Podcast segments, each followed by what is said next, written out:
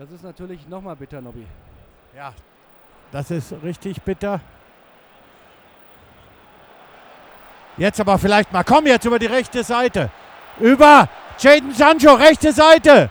Jaden, Jaden, mach es. Jaden. Hey, und das gibt Elfmeter. Und das gibt Elfmeter. 38. und ich gebe direkt ab zu Boris. Frank Willenborg zeigt sofort auf den Punkt. Die Freiburger wollen natürlich einen Videobeweis. Schwolo ist da, versucht. Ja, er tritt ihm auf den Fuß.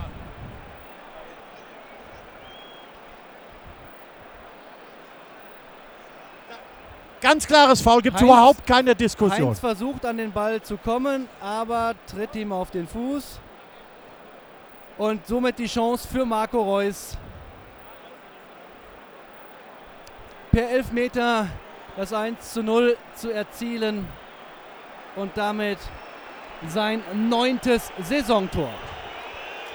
Wenn der Schwolo jetzt mal ins Tor gehen würde,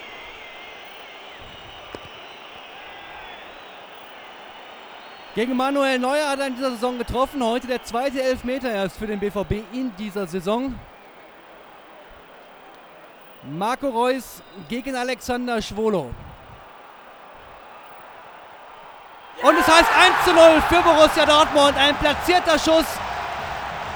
Nicht zu halten für den Freiburger Torhüter Marco Reus mit seinem neunten Treffer in dieser Saison. Das verdiente 1 zu 0 für den BVB in einem nicht hochklassigen, aber überlegen, sehr überlegen gespürten Spiel gegen den Sportclub Freiburg bei 68 Prozent Ballbesitz für Schwarz-Gelb.